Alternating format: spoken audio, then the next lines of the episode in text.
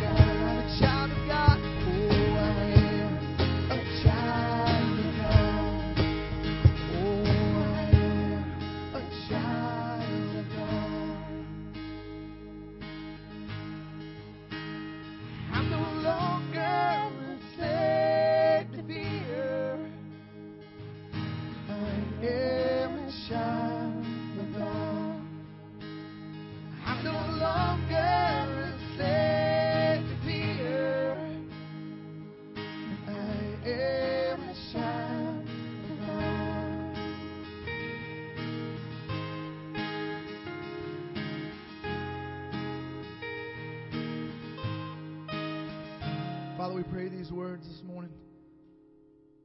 We will no longer allow fear to control what happens next. God, I pray for a boldness. I pray for a boldness in this church. That as we sing the power of your name, of the beauty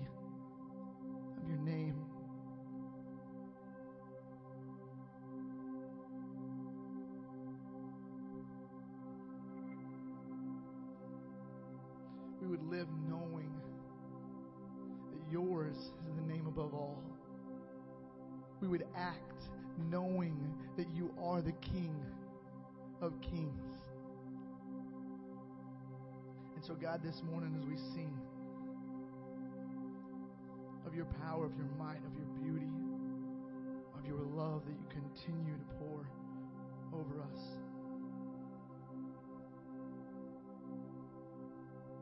I ask that our hearts would be made right with you.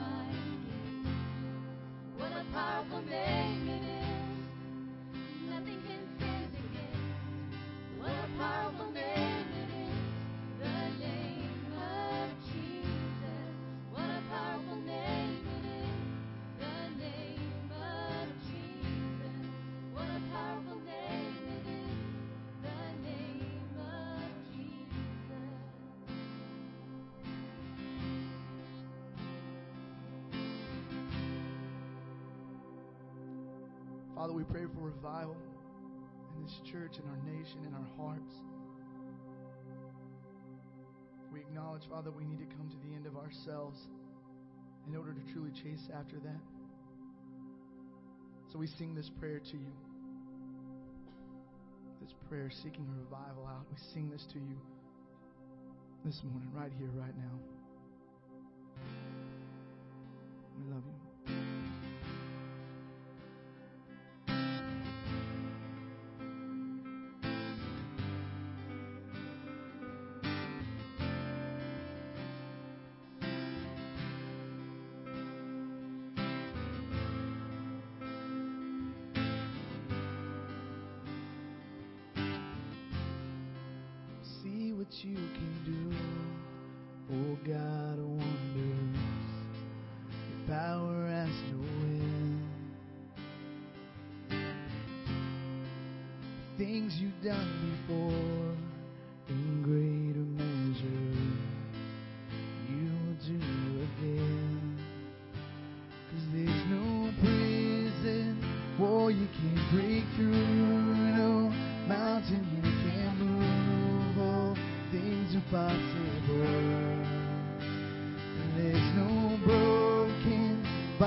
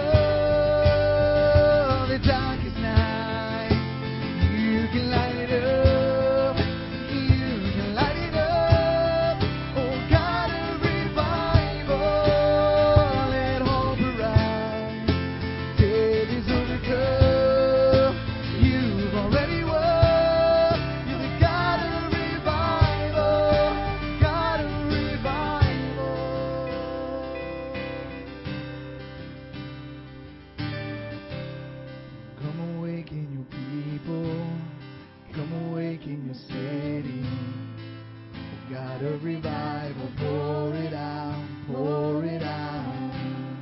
Every stronghold will crumble, it'll change hit the ground. Oh God, a revival, pour it out, pour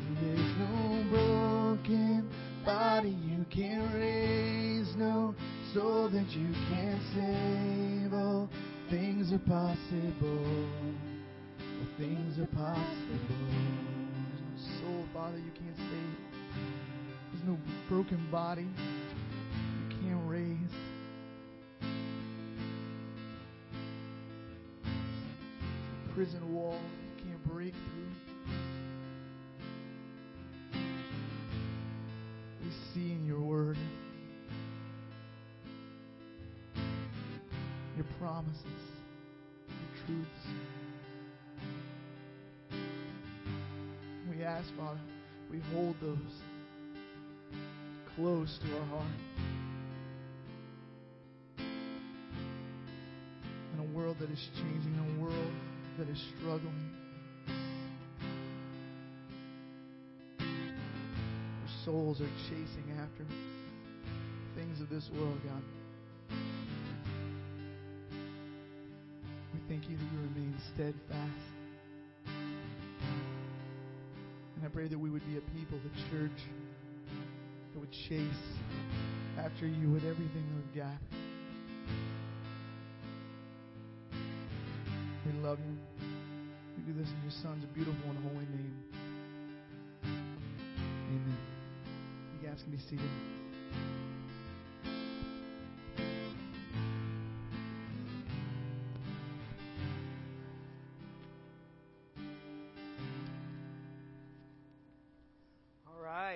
Have your Bibles, let's go ahead and open them up. Exodus uh, chapter 32.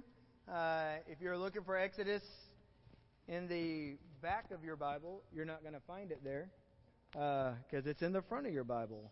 And so, uh, Exodus chapter 32.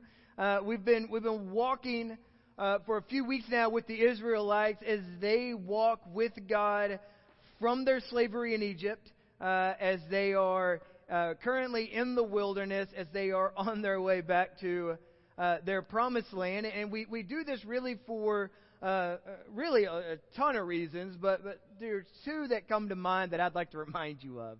Uh, we, we walk with them, namely because it is important to know the chapters which are told in your story before you arrived.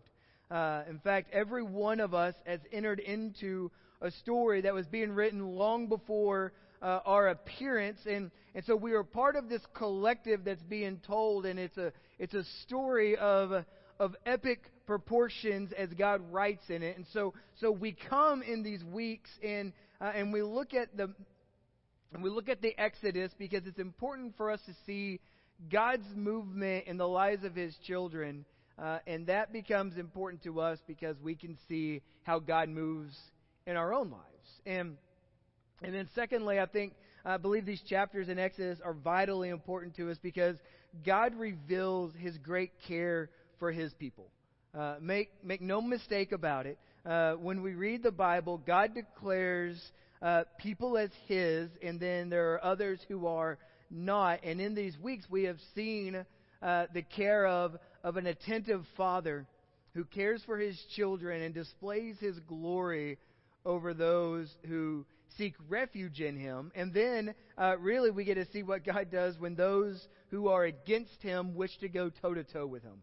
And and as we are included into this family through Jesus, we get to celebrate greater promises uh, because uh, what God has secured in us in Jesus uh, brings um, a, a world of a better covenant and a greater covenant. And so, so in the Exodus, God teaches us how we are to relate to Him. But then, secondly, uh, as you keep reading, you, you find that God is teaching us really how to relate to one another.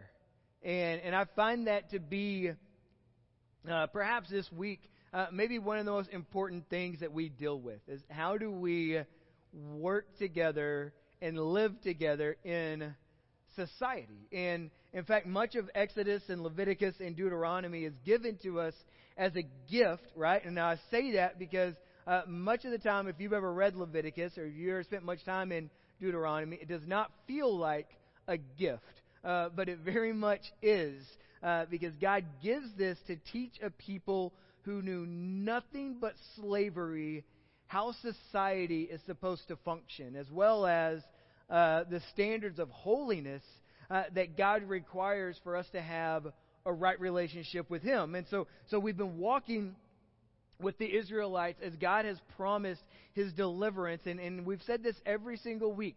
He remains truthful to His word in all circumstances, in all situations. And so, now granted, those scenes that we're talking about have not necessarily played out according to the expectations of the Israelites. And, uh, and we get to see uh, their belly aching and, and at times their tantrums, but, but nonetheless, God has always been faithful to them. And, and so, so we moved from God hearing their cries to displaying his glory in Egypt uh, over Pharaoh as, as God brings plagues and as God brings the Passover. And, and we watch God lead the Israelites out of Egypt with a pillar of cloud by day and, and a pillar of fire by night. And, and we watch uh, as He led them to the Red Sea. And, and, and God reveals His power again by making what seems to be an impassable sea very passable uh, for the Israelites. In fact, all Moses had to do was direct the, the, the waters to part. And so they, they walked through, and then they got to see the power of God as He collapses the sea on the Egyptians, their enemies. And, and last week we saw God promise to provide a daily provision. A daily provision. Like, hey, I will give you your daily bread. And we watched Him bring this to Him and remind His people how he desires a daily relationship with us. And, and now, as, as long as we've been walking uh, with the Israelites these weeks, we, they've regularly brought the same argument to the table anytime they find themselves in a tough spot. Okay? Now, I'm sure if you've read Exodus, uh, that you've learned from that and you've never belly ached against a just and a holy and a faithful God, right? I'm sure you've never, but in case you haven't, other people do. Okay, that's a thing that exists in other people's lives, and uh, and so. So as long as we've been walking, they, they've brought this same argument to the table anytime life gets difficult. They will consistently attempt to escape the hardship they are experiencing with the fantasies of life in Egypt, uh, which, by the way, they were miserable in. Okay? They will consistently say life in Egypt was easier and better for us, even though when they were in Egypt, they are crying out to God for deliverance, which He is faithful to provide a deliverance from and or a rescue from. And so so they will accuse Moses and God of tricking them and leading them on a death march. And and, and as a result what happens is Egypt moved from their nightmares and into their daydreams. That's what they did. The land that was a nightmare now becomes a daydream to them. And in this daydream, they could, they could be left alone uh, to their predictable labor. None of this was uh, none of this unpredictable wandering in a wilderness. They could they could drink waters from the Nile. None of this bitter swill that, uh, of an occasional oasis. Uh, they, they, there they could sit around a buffet of, of meat and bread, feasting to their heart's content. None of this dependence on God's provision uh, for enough each day, and or at least uh, that's what the daydream was.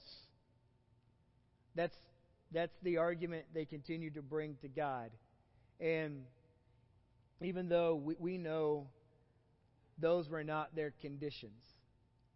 And so, so, so we talked a bit last week about how subtle sin can be. That, that, that we, how we usually make idols out of good things uh, whether it be uh, meat and bread, and uh, as Tim Keller says, uh, the greater the good, the more likely we are to expect that it can satisfy our deepest needs and our deepest hopes. And so, so where we are this morning in Exodus 32 simply reveals what has always been lurking in the hearts of the Israelites. And I think if if we are honest with ourselves, and let's be honest, let's, let's, let's just make this decision. For the next 30 minutes, let's be honest with ourselves. Okay? Because what we're going to see revealed in the Israelites, I think when we're honest with ourselves, we can see these things lurking in us as well. And uh, we're, we're going to see really just the deep corruption of idolatry. Uh, the, the affections that we cultivate for things that are evil, thinking that they're good. Uh, the, the stark black versus white of the truth and the lie, and, and the slavery that we ultimately sign up for, thinking we'll find freedom. And, and then we'll look at, at the, toward the end, very quickly, a, a remedy to our idolatry in simple repentance. And now, now to get us from chapter 16, where we were li- last week, to 32 this week, uh, let me catch you up. Okay, so it's been almost 50 days of traveling in the wilderness, and the Israelites arrive at Mount Sinai. Uh, it's a huge and important mountain uh, for the Israelites, and and the next morning, as they've arrived, Moses would go up on top of the mountain where God would establish His covenant with his people. And, and by this time, they again, they've already seen the pillar of cloud and fire. They've seen the parting waters. They've seen bitter water made sweet. They've seen manna and they've seen quail in this abundance every day. They've seen water from a rock. They've, they've, had, a, they've had a battle with, with some bad guys uh, and they've won. Uh, and, and even God's wise concern for the harmony of the social order uh, when, when Jethro, uh, Moses' father in law, comes in and says, Hey, let me give you um, a suggestion on how to reorganize uh, how you make judgments over the people. And, uh, and then, not to mention uh, the you know, deliverance from slavery. Okay? So they've seen all of these things, and they've seen God provide and be near to them and care for them and, uh, and love on them. And, and so throughout the whole journey, God continually and intentionally bless them and he intervenes on behalf of their people. And amidst the Israelites wondering, they heard this constant refrain from God. Every single time, every single time, God would say something along these lines I am the Lord who brought you out of the land of Egypt. God meant to emblazon this on their hearts and the truth on their minds uh, at, at the burning bush. You go back to chapter 3. God says, I promise I will bring you out of the affliction of Egypt. When, when Pharaoh took away straws for brick, I am the Lord, and I will bring you out under the burdens of the Egyptians, and I will deliver you from slavery to them. And that's Exodus 6. And then on the day they left Egypt, Exodus 13, God says, God says, Remember this day in which you came out of Egypt, for by a strong hand the Lord brought you out. And so at Mount Sinai, amidst this, this majestic show of thunder and lightning and smoke and fire, God spoke the words of, of, the, of, the famous Decalogue, the, the Ten Commandments. And in it, he says this He says, I am the Lord your God who brought you up out of the land of Egypt. And in chapter 20, it tells us, He says, You shall have no other gods before me. And now, if we're honest, and if we're pulling for God as we read Exodus, we're like, well, why would they want any other gods before Him? I mean, He's done it all. Like, clearly, I see Him moving. And yet, God, in His infinite wisdom, will look at them and say, listen, you need to know that you will have a temptation to place other gods before me. And I'm telling you, as we do life together, I will not share that throne. I won't do it. So he says, You shall have no other gods before me. And, and the truth of God's presence could not have been clearer. Moses comes down, he delivers the law, and then he prepares the elders for his quick departure. He's going to go back up the mountain. He's going to reascend and for the next installment of of God's word. And, and so he leaves them with instructions during his absence. And he, he essentially just says, hey, guys, sit tight. just wait. I'm going back up and then I'm coming down. And then in, in chapter 24, as it ends, Moses enters into a cloud covering uh, of the mountain and uh, to meet with God for 40 days. Now, what happens after promising, uh, as the Israelites promised Moses, sure, we're going to wait, we're going to obey, the Israelites waited day after day, and, and at the base of the mountain for Moses to return, and days turned into weeks, and they grew very impatient, and they began to doubt whether he'd ever return. And so, so their hope turned into disappointment, and their disappointment turned into cynicism, and, and convinced Moses and God had abandoned them, they decide to take matters into their own hands. Okay? So that's where we arrive in chapter 32, verse 1. When the people saw that Moses delayed to come down from the mountain, the people gathered themselves together to Aaron. Okay, Aaron has always been a big player, right? Uh, Aaron is uh, Moses' brother who, every time Moses is, is against Pharaoh, Aaron is beside him.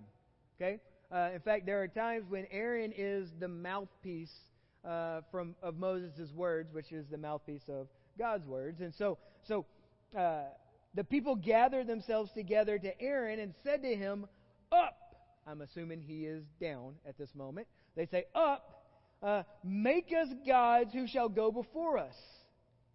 As for this Moses, the man who brought us up out of the land of Egypt, we do not know what has become of him. And I love I love the way that because Moses writes this and he says, you know, they referred to me as this Moses. this Moses. Their contempt uh, was palpable as they coerced Aaron into making an idol.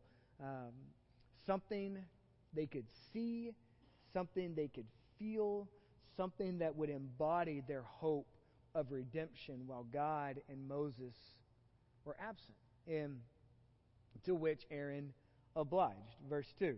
So Aaron said to them, Take off the rings of gold that are in the ears of your wives, your sons, and your daughters, and bring them to me. And so, so all the people took off the rings of gold that were in the ears and brought them to Aaron, and, and he received the gold from their hand and fashioned it into a grave with a graving tool and made a golden calf. And they said, okay, these are your gods, O Israel, who brought you up out of the land of Egypt. And now the, the sad part is that after so many miraculous and clear reminders, it, it seems they've, they've forgotten. Could they really have mistaken a cow for their deliverer? And now, now maybe for some, uh, they meant for the cow to represent Yahweh, uh, their true deliverer, but they, they'd already promised before that they wouldn't do that. They promised that they wouldn't graven any images of God. And, and so, so either way, this was not a mere forgetfulness or it wasn't a mistake. They chose to believe a lie because the lie to them was more tangible than the faith required to wait for God. In fact, Psalm uh, 106 puts it this way uh, says, They exchanged the glory of God for the image of an ox that eats grass. And so, so, so the exchange of a truth for a lie is the essence, guys, of, of idolatry. And idolatry, in turn, underlies really all sin. In fact, uh, Paul has the golden calf in mind when, when he pens the New Testament's definitive passage of idolatry. If you go to, to, you don't have to go there, but if you read this week Romans chapter 1, and he says, he says it this way He says, They exchanged the truth about God for a lie, and they worshiped and served the creature rather than the Creator. And, and so, so understanding idolatry helps us understand a great deal about what goes wrong with people, uh, especially ourselves. In fact, Tim Keller uh, helps by, he wrote a book called Counterfeit Gods. And I would encourage you to spend some time reading it. But, but he says this He says, An idol is anything more important to you than God. It's anything that absorbs your heart and your imagination more than God. Anything you seek to give you what only God can give. That, that whatever you look at and say in your heart of hearts, if I have that, then I'll feel my life has meaning. Then I'll know I have value. Then I'll feel significant and I will feel secure. That's what idolatry is. And so, so Keller will go on to further explain that there are really two different kinds of idols, even though both of them work together. He will refer to what we call, what he calls deep idols, and then what he calls surface idols. Uh, now, surface idols are, are mostly familiar addictions, like like drugs and alcohol and sex and food and shopping and putting your Christmas stuff up before Thanksgiving and video games and gambling. Um, it's a really big deal in my life right now. And so, um, not the gambling, the Christmas before Thanksgiving thing, um, but that's a separate lesson. Uh, but pray for some people I know who need deep prayer.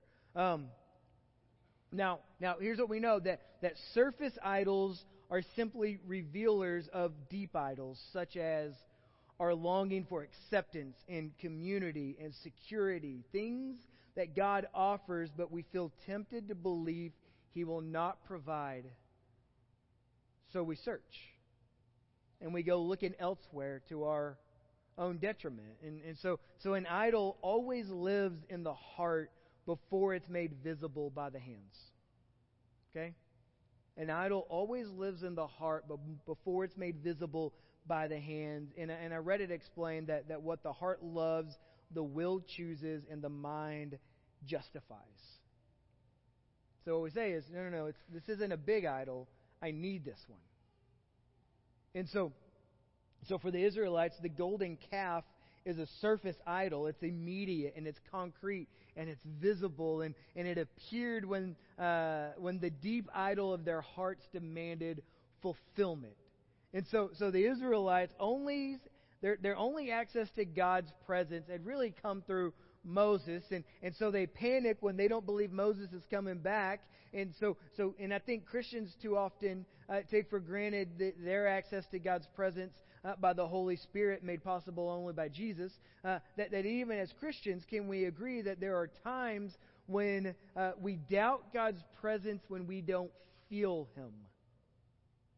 When the circumstances of life create a situation where we don't know what God is doing, therefore we feel a temptation to wander elsewhere. And and so so idolatry again, it, it's it's not just about bad behavior because that gets exposed very quickly. Uh, but but really, idolatry uh, is about things that you love.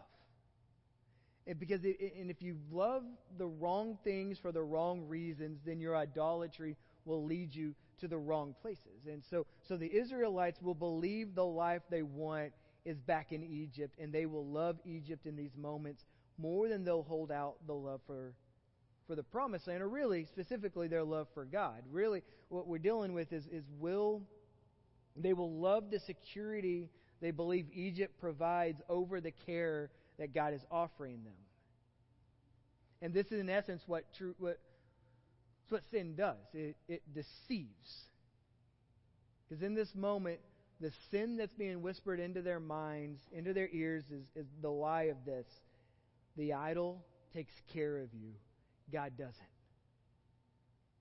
The idol gives you what you want. The idol gives you what you crave. It, it relieves your pain. It, it liberates you. So fight for your idol, serve it, and defend it. And to believe those lies is to declare your allegiance to the enemy. And I think this is, this is the paradox of slavery for sin. This is, this is the paradox of volunteering for idolatry and really volunteering for slavery because, in one sense, we've been captured, and then in another sense, uh, we want to give ourselves to our captors. It's again, it's voluntary slavery, and it doesn't begin like slavery, but make no mistake, idolatry leads to sin, and sin is always about bondage. Always. And so verses 5 and 6 tell us uh, that, that they create this calf and they say, All Israel, this is you know who we worship now. And so a party breaks out. And then in verses 7 through 10, uh, God exposes their idolatry to Moses. And he says this. And the Lord, verse 7, and the Lord said to Moses, Go down, for your people, whom you brought up out of the land of Egypt, have corrupted themselves. They have turned aside quickly out of the way uh, that I commanded them. They have made for themselves a golden calf and have worshipped it and sacrificed to it and said, These are your gods, O Israel, who brought you up out of the land of Egypt. And the Lord said to Moses, I have seen this people, and behold, it is a stiff necked people. Now therefore, let me alone, that my wrath may burn hot against them, and I may consume them, in order that I may make a great nation of you. And, and so, so exposing the foolishness of their idolatry with, with mocking imagery, uh, God says they are stiff necked and they have turned aside quickly out of the way that He's commanded. And, and, and both phrases are allusions to this cow that they worshiped. In fact, Pastor G.K. Beale uh, says that we become what we worship, and the Israelites who worshiped a cow had become rebellious cows running wild, needing to be regathered. And I think we should we should quickly mention um, God's mocking of of Aaron later in these verses uh, because I think it's amusing. Uh, I think it's it's funny because Moses asks uh, when Moses comes down, he looks at Aaron and he's like, Aaron, what in the world, bro? What's what's going on? And Aaron's like, um, I I don't know. Like things just really got a, got away from me, uh, and so they gave me this. They gave me gold, and I threw it in the fire, and then like this calf comes out. It was magic, Moses. I'm telling you. I, I just don't know. Even though verse 4 says that what? That Aaron took a graving tool and that he made it, that he crafted it, right? And then and then this whole and I I, I would encourage you because we don't have the time to go through all the verses today, but but spend some time in in Exodus 32 because it gets to the end um, and as Mo, as Aaron shifts the blame of the people being responsible for the gold collection and, and the calf for just jumping out of the fire. Uh, chapter 32 ends with this that the Lord sent a plague on the people because they made the calf. And then it says this, and this will be forever remembered in the history of mankind, the one that Aaron made. The one, you know, the one Aaron made. Didn't just pop out. And so take some time, finish reading this week. But, but, but know that, that God's wrath in this moment was so hot that he had been willing to wipe out the Israelites and start over uh, with Moses. And, and now here's the thing he could still fulfill his promise to Abraham to bless the earth through his offspring. Just do it through Moses' line instead. And, and when, when, when God told Moses the people had corrupted themselves, he uses the same word that we find back in Genesis chapter 6, where, where mankind rebellion had reached such a height that God flooded everyone but Noah and, and his family. And so, so Moses seems to face what, what we would consider a dilemma. Uh, he knew that God's people deserved wrath for their idolatry, and he knew that God would have been uh, not only perfectly just to wipe them out, but also he could do it and remain faithful to his word, therefore still being able to be God. Uh, and instead, Moses is patient in this moment with the people, and, and I believe firmly that this was evidence of God working in Moses' heart. Because Moses has mercy on them, and he goes to God on behalf of his people. That, that, that Moses reflects not only God's anger against sin, but also his mercy. And so Moses intercedes for the people, and he asks God to spare them for God's name's sake. And, and Moses neither minimizes the people's sin nor accuses God of being unjust in his jealous but yet holy anger. That God, and so what happens is God honors Moses' plea and he relents. And I think the reason why we get this part of Exodus 32 is because this serves as a prefiguration of Jesus' intercession for us. 1 John chapter 2 verse 1 and 2 My little children I'm writing these things to you so that you may not sin. But if anyone does sin, okay? If you do sin, we have an advocate with the Father, Jesus Christ the righteous. That he he is the propitiation for our sins, and, and not for ours only, but also for the sins of the whole world. of the whole world. And so, so I think there's a there's some there's a key similarity between the intercession of Moses and Jesus in this, and, and that, and that in both cases God's glory and His holy character are upheld, while while the sin of the people is exposed and condemned for the corruption and their rebellion for what it truly is. That these aren't just misgivings. These aren't just um, small issues of uh, these are mistakes that they make. These are these are sins before a holy God. And then I, I think a key difference between the intercession of Moses and Jesus is that, that while Moses would have been spared God's wrath as the Israelites were destroyed, Jesus takes on God's wrath upon himself, and we are as we are preserved. Uh, and that's what's meant by propitiation. That that the payment that our sin demands is imputed on Jesus Christ. That's great news. That's great news. So we, we can start wrapping this up, Swan. Uh, so, so, so the remedy. This is this is the question, right? So we are idolatrous people. I know you're like, I hope to come here today and hear something that makes me feel good. Well, here it is. You are an idolatrous person. Okay? And in your idolatry, it reveals your lack of faith in what God has promised to do in you and around you and through you. Okay? So the solution ultimately is Jesus. So, how do we break free from idolatry and how do we enter into the life that Jesus has made possible? And it's a word that we typically don't want to use in our day of age repent.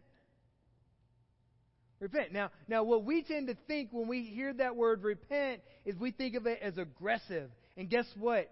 It is. It's aggressive. I don't know if you've ever heard it shouted at you, um, but it's incredibly important that you would understand that what you need when you sin the most is repentance. And there's a couple of steps. And I just want to give them to you quickly. That, that when repentance is involved, um, here, here are some stages. That the first step, the first stage is conviction that that when you are drawn to repentance, you first have to be convicted. You have to be convicted by the Holy Spirit who's at work in you through God's word, revealing that you are guilty of sin. And I think this is this is more than simply feeling sorry and saying, uh, my bad. That that this is this is more looking repentant uh, this is more than looking repentant as a way of hiding our sin from others. That conviction leads to a genuine remorse for our actions. Our sin is always ultimately before God's eyes, and that's where conviction must start. That, that God must be at the center of our attention, and we should be concerned first and foremost about um, what our sin looks like in His eyes. Then, secondly, you go from conviction to confession. And, and confession is, is that you must agree with God about your sin, and you need to name it as He names it specifically. That, that we don't sin generally, we, we sin in specifics. And so I think it's helpful and it's important that as we confess our sins, we would confess them specifically. Because true confession consists in humbly telling the whole truth about our sin. I was wrong, and God, you are right. And then, thirdly, that leads us into repentance. And, and, and now I've been telling you overall this is what repentance looks like, but there is an act. There's an actual act of repentance, and that's the turning away of whatever captivated your heart that belonged to God. That because idolatry is essentially about what you love, repentance requires changing whom you love. That, that repentance turns your whole heart, your whole person to God in love, in trust, and obedience instead of to idols. And I think, I think deep idols must be pushed out by deeper worship. Then, number four, you have restitution. Now, uh, I got to be careful here because God's grace is free. You, you can't pay for God's forgiveness.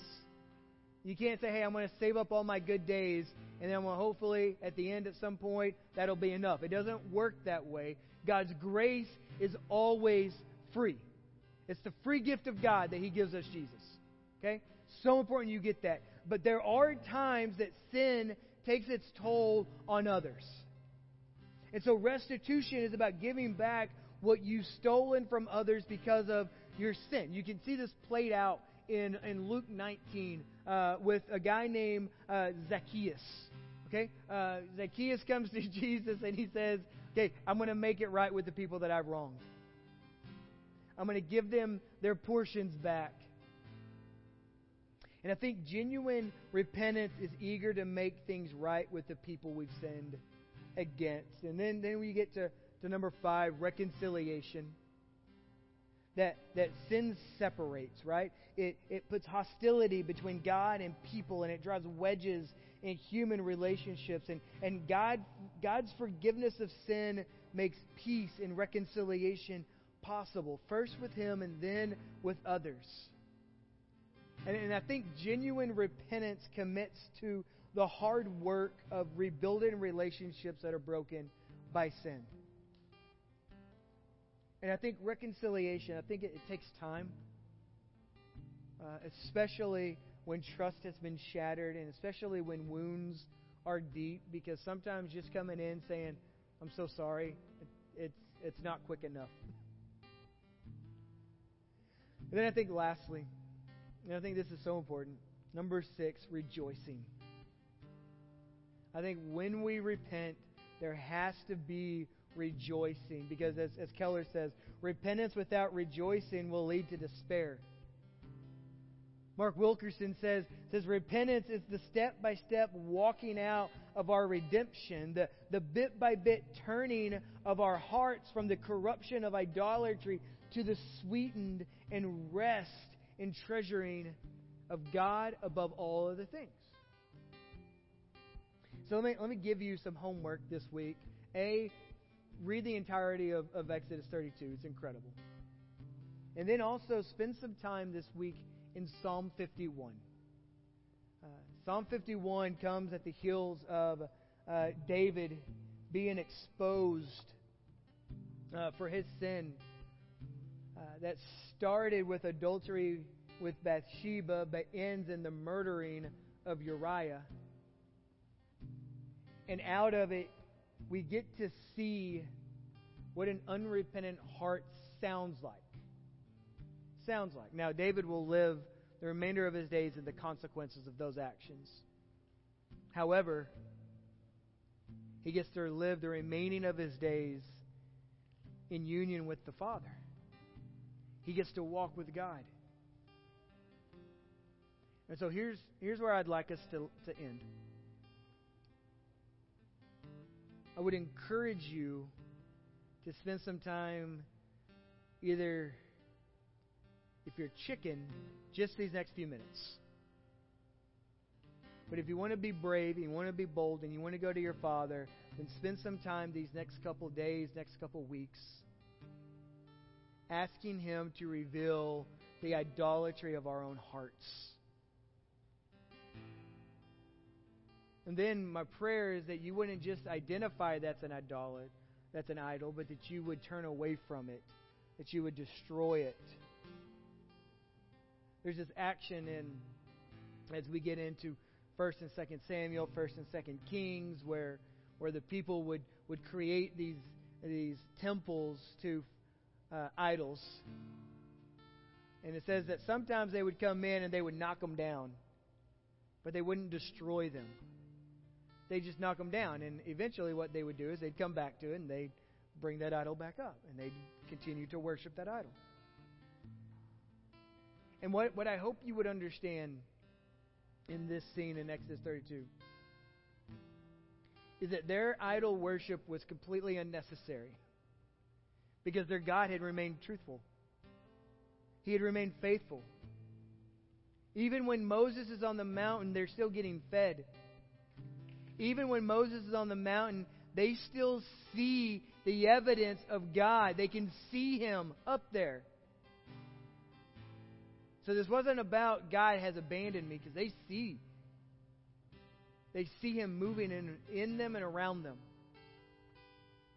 This is about something deeper, about their hearts. Will their hearts be God's or will their hearts be theirs? And I could make the case that all idol worship is really just about the worship of self. Because we go to idols thinking they will bring us the fulfillment we really want. And in return, what happens is we want to become the God. So your homework is explore your heart. Take some time today. In fact, from 3 to about 6, Cowboys won't be winning anyways, so just ask God to reveal those things. And then walk with Him, with Jesus, through forgiveness. I love you guys. Our desire this week is to love God by. As we wrap up, let me make a couple things available. If you need prayer today, we want to we want to pray with you.